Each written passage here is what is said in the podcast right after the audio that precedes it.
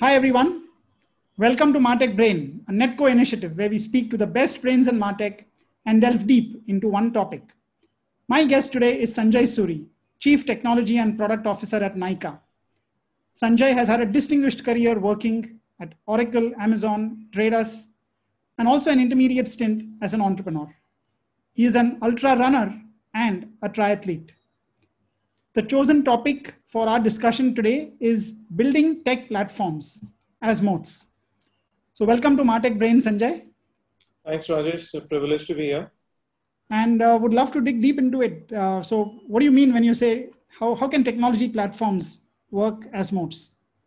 Okay, so uh, so let me start by saying that you know fundamentally uh, the key question that comes before you get to that is what kind of a company are you? Uh, are you someone who's tech driven, engineering led, and expecting to build strategic advantage there and build moats there around your platforms? Or are you um, equally strong, but more happy to buy best of breed solutions and stitch them together to get platforms working? Both work very well. There are global giants who have taken either strategy and been very successful.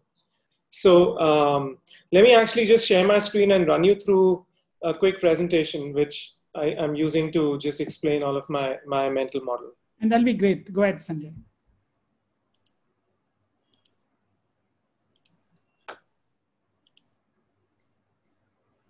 Yep. Okay, so essentially, what do I, how do I think about this whole Martech thing? And you know, this is a case in point. It's more about building any platform, tech platform. But taking the example of Martech, since that's more relevant here to, to the series. So if you look at, uh, you know, question is what is Martech? Martech is coming together of the intersection of marketing and tech. Um, people coming from very different mindsets. Um, the marketing folks looking at, you know, retargeting and acquisition and activation and increasing LTV and all of that. And uh, quintessential techie looking at building cool tech and finding beauty in everything they build. So uh, getting them together itself is a, a, fun fun exercise. So let me jump into uh, a survey that I found very insightful. It was done by chiefmartech.com. You should go check them out. Um, so there's a little dated. I think they've revis- they've uh, updated it, and they have like 8,000 products now. So if you look at Martech in general, starts with advertising, the whole ad tech space, then content-based experience and commerce, social experience commerce, then uh, the usual e-commerce uh, funnel uh, area, and then data visualization, MIS. And you look, and if you look at each of these buckets, there's a plethora of products. There's so many products that you will not even be able to go down uh, more than 20 products in each of these buckets because there's so much happening. There's so many niche players. There are the global tech giants uh, offering uh, ERP grade solutions, and there are tons of niche players which you can't ignore either. So one of the biggest challenge for a CTO um, becomes how do you make sense of this whole space, and um, what is it that you should really build, and how should you go about it? And you've got to remember that uh, uh, there'll be a lot of your peers in marketing and elsewhere who will be asking you for tons of capabilities and who would have their favorite products from their past lives, right, which they want to roll out. So, how do you make sense of this? This is, I think, the key question. And uh, this is where you've got to go back and really look at your team's DNA. And in our case, really, we are engineering led. We build tech platforms as strategic strength uh, and we have autonomous teams that are measured only on outcome. Um, but essentially, we are all about building tech moats. That's my team. And uh, so, if you take a step back, you will see that just to revisit what I'd said earlier, you would see there are two ways about it. One is you buy some on the left, you buy an enterprise grade uh, solution and then you integrate multiple niche providers as needed, maybe few, but uh, there are always some which the large enterprise products don't cater to. Or you build a proprietary yet very flexible platform uh, but with a key design requirement, I wouldn't say design constraint, but a key design requirement that allows for very clean integrations with niche players. And that's the uh, road less traveled, the road on the left, and that's that's how that aligns with our own DNA. So that's where uh, my thinking goes, and that's what we have built. Um, so clearly, uh, we will build a proprietary platform that gives us a competitive advantage. And just to pick a few use cases to make it a little concrete, right? Uh, we've actually tried a lot of products, both from uh, Indian companies and global companies, tech giants, from niche players and broad-based uh, players that say we can do everything. And um, let's just run through these quick uh, these uh, use cases quickly. Price drop campaign, how uh, you know that's a pretty standard one. Notify me when you're out of stock. cart abandonment with custom coupons, personalized gateway pages, or your personalization engine. then um, you know, data security concerns. How do you share data with someone without sharing PIIs and only give it to them through an API while sending out notifications? So if you look at some of these concrete use cases, um, and, and then we uh, sort of implemented one or two products, but then they didn't succeed. So then we had to kind of, we lost time and then we started building our own. So even, so in my mind, what happened is we did give us fair chance and implemented some of these available products, but they didn't really work out very well for us. So then uh, what did we do? We went out and uh, built our own proprietary motherboard, so to say. So I'm using the motherboard of a computer as an analogy. So what does a motherboard do? It does some basic functions, but primarily it allows for cartridges, you know, whether it's by way of a RAM or a CPU or a graphics card or something else. Um, it allows for functional extensions to be done by third parties who choose to cater to, to work with your API interface, essentially, right? So that's how that's what we have built. And think of uh, a data platform, data gathering platform, um, a data sharing platform on that, we have bolted our own Nykaa CPU, which gives us the capability to do real-time personalization and product recommendations. That's built into our platform.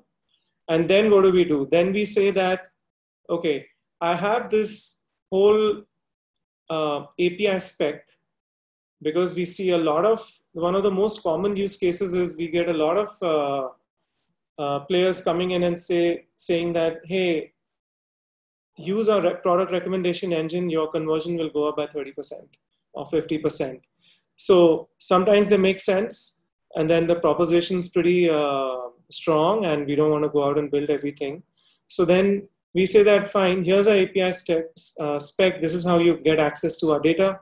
Uh, it has no PIIs, so we're not risking any of our customer data and uh, identity. And uh, uh, churn this data, give us product recommendations, we'll take them, we'll send them out. So that's how we made our platform pretty extensible. And then if you look at here down below around peripherals, this is where we interface with our, the other third-party notification services, whether it's sending an app push or email or text or WhatsApp, whatever it is. And uh, mind you, we're also able to use multiple uh, providers for each and build redundancy and uh, and what and the other finally uh, what we also want to do is um, that um, uh, the notification service gets the request to notify a user and the user at that time is identified by user id um, if we need the email if we need the phone number or need any other uh, identifier which is a personal identifiable information that is looked up at by the uh, notification layer. So that's how we also protect our data. So, you know, these are some of the main things, uh, key highlights of what we have built. And uh, it's not fully built, but that's, that's the way uh, we're going down.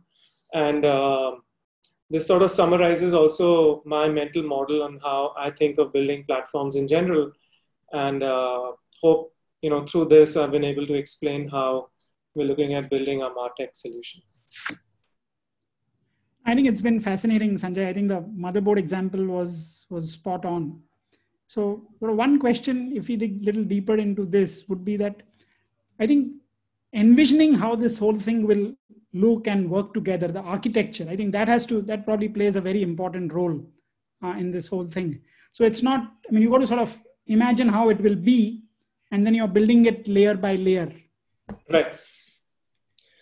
Um, so so let me explain how I, uh, at least how I go through it, and uh, hopefully that that you know will, um, ho- hopefully that helps. Mm-hmm. Um, so I think first of all, the key thing is as a CTO, it's very hard for to tell anyone that listen, give me six months, I'll tell you what I'm going to build, or just slowing down business by a year or six months because you know nothing reasonable nothing non-trivial can be built in less than six months.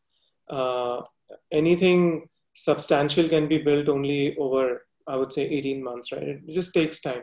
So, first of all, uh, you've got to not be in a hurry. First of all, you've got to douse the fire.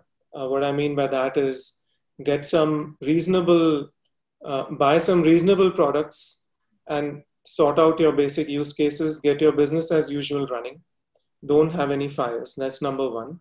Second, uh, you really got to think hard and decide whether is it in your team's DNA to build stuff, build frameworks and platforms, or you're better off, better off buying versus building, right? So I'm assuming then you, let's say you've decided that, yes, I want to build stuff, right? Then what you got to do is uh, um, you got to think hard about all the use cases and then you've got to think of what are the key areas that you want to own? What are the risks that you want to protect from when integration happens? So in our case the example of uh, personal identified information. Uh, and then you've got to basically build this thing out. Um, but always a very key design requirements just to repeat should be what is my api interface which uh, will allow me to do third party integration seamlessly easily uh, I can generate documentation. So every integration is not another six month thing. So I think that's how I would, that's how I go about it. Yeah, great learnings also, I think, for others who are embarking on this journey. I think the points you said essentially that don't be in a hurry to do everything at once. I think uh, stick to what's working. Uh, I think the DNA is very important. I think the sort of buy in right from the top that we are going to be a tech driven company uh, I think that's I think very critical. And then the third element is of course uh, thinking through the architecture and the design, because that also means that you then have to hire in a certain way.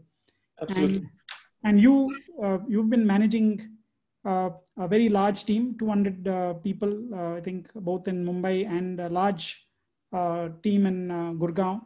so how do you go about uh, both in terms of how do you go about recruiting and in terms of managing. So, what's your style?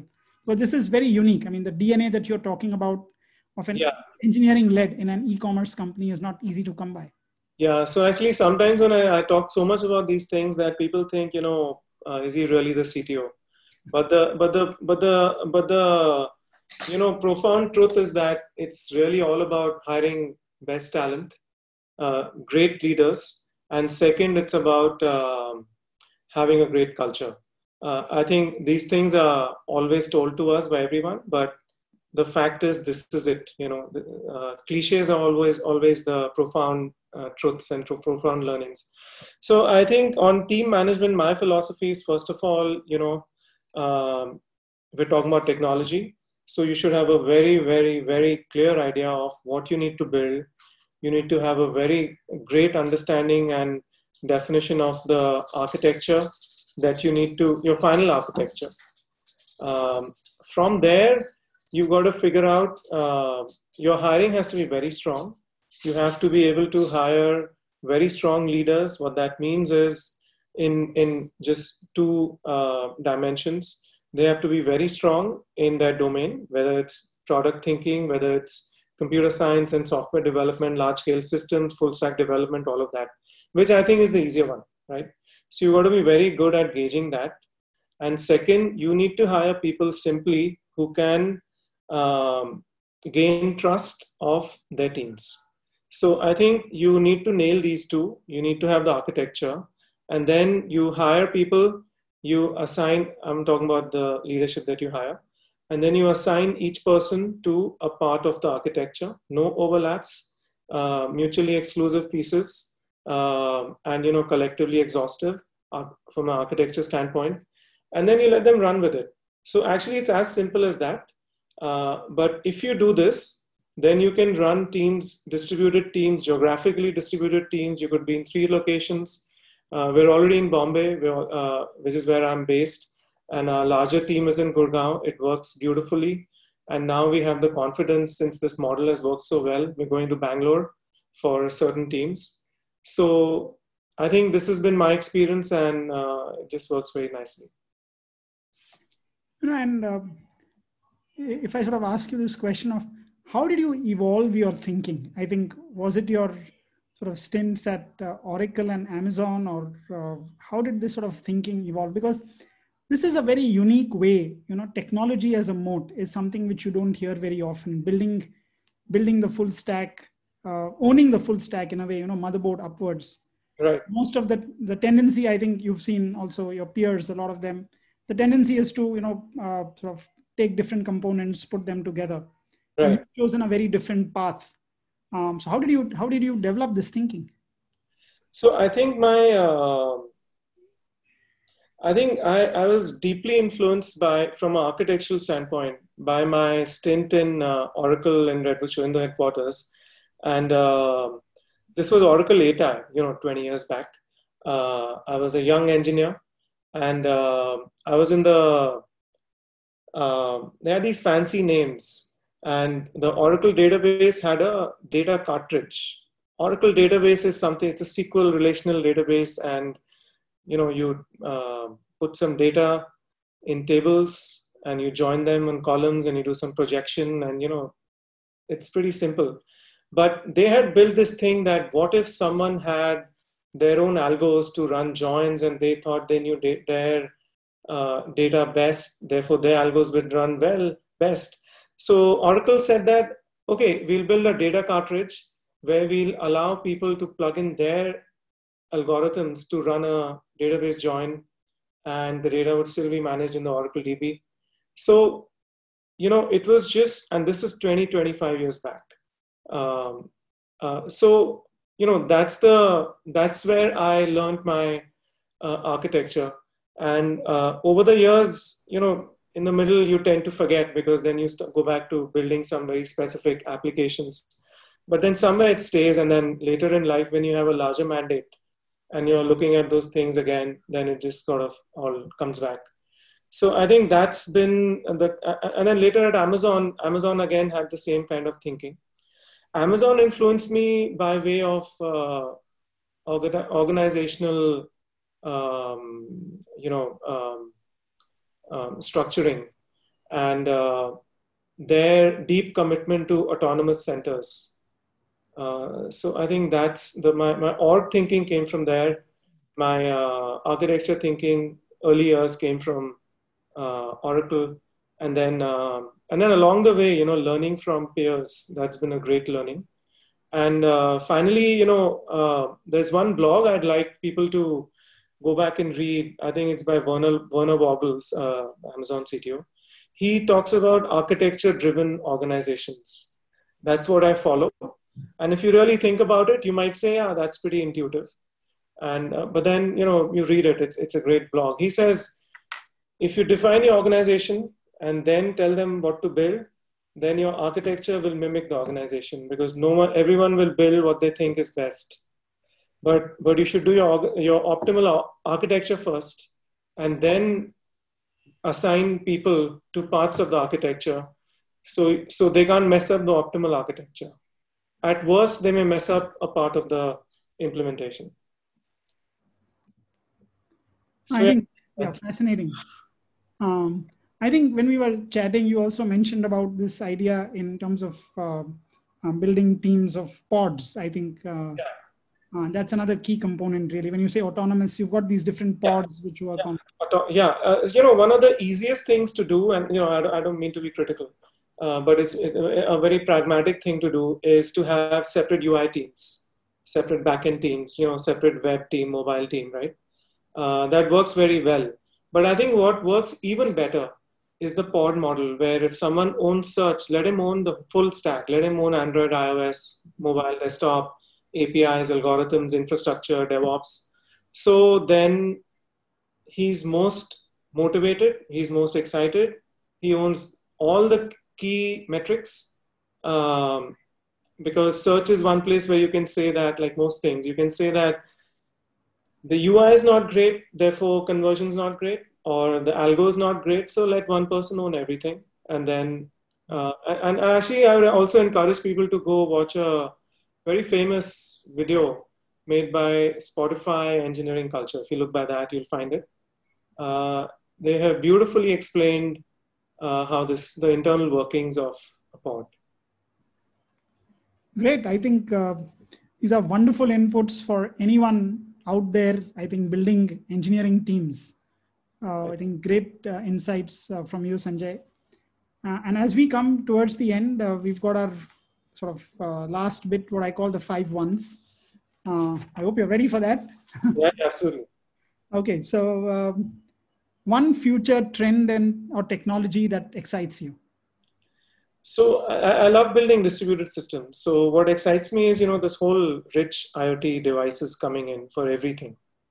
Uh, advances in robotics, uh, advances in AI, um, and how it's all going to stitch together.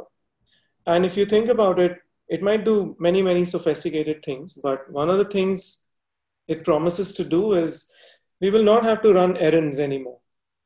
You know, doing some grocery, paying a bill, uh, you know, walking the dog, if you, you know, also mm-hmm. want to consider that an errand, um, cooking, everything can be done because, you know, um, even what music to play, uh, the algo will know what my mind mood is right now. I've had a heavy day.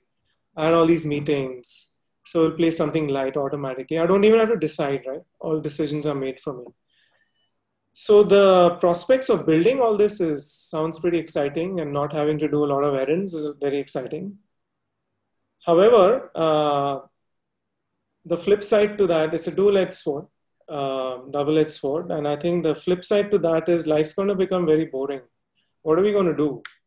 You know, I think it's going to take away the if if if you know um, if uh, I forget uh, that Google Voice if it's going to make restaurant reservation also and also going to order because it knows what i like what i ate yesterday so i don't want to repeat it. Mexican I haven't eaten in a long time. So you know if everything's done then uh, it's going to take away fun of where's the surprise? Sorry? The serendipity the surprise. It's gone yeah. So that's the flip side of it which i fear. Okay so i presume maybe that's also the tech trend that maybe disappoints you in some ways? Yeah, I think so. Absolutely. Um, it's going to take away a lot of the human element, human relationships. So mm-hmm. that's not something uh, I look forward to. That, too. Okay. Uh, next question. So, what's a one one good book recommendation? So I have it here. I think many of you would have read it. Uh, yes, Born And then uh, the other one that has really influenced me is uh, *Sapiens* Uh, again, a very popular one. So not sure if I'm sharing anything new here. Great, not always helpful. One good person or podcast to follow? So there's a guy called Rich Roll. I think his podcast is called richroll.com. He's a plant-based uh, endurance athlete, but he runs a podcast which is about health, fitness, of course, about sports also. But he does a lot of very interesting uh, podcasts uh, around uh, a variety of topics, even like parenting and spirituality, and also it's it's it's very very interesting. Great. And one key driving belief in your life? I think it's all about relationships and it's all about people. And I think that's the most important thing to me in my life and uh, about helping people. So, yeah again cliches you know i've most uh, i've also realized that over the years that most of the learnings and uh, are all cliches. So I think uh, another great way is to just go over the list of cliches and maybe start taking them seriously. Perfect. And uh, before we end, I think uh, one of the things I'd like to ask you is on your passion in um, ultra running. Uh, how did that come about, and uh, how do you sort of practice it? I think it was I know a lot of people are interested, but very few actually get started so would uh, love to hear your thoughts on that, how you got started and advice for people. So actually I got started just naturally because I was massively into football uh, right from childhood. I think right, right from when I was five or six. And then that kept growing. I played competitive at various levels. And then um, running is a great partner to football. Uh, and then that started and somehow I realized that whenever I used to run on the road, I almost used to, I subconsciously would reach the footpath. And if there was even a spot of grass, I would sort of start running on that as opposed to the, that just came naturally. And then later it became more trail running. And, uh, uh, and then as it happens, a lot of trail races are very long. So then that becomes ultra running. And then uh, a lot of the friends you make, they happen to be into triathlons also.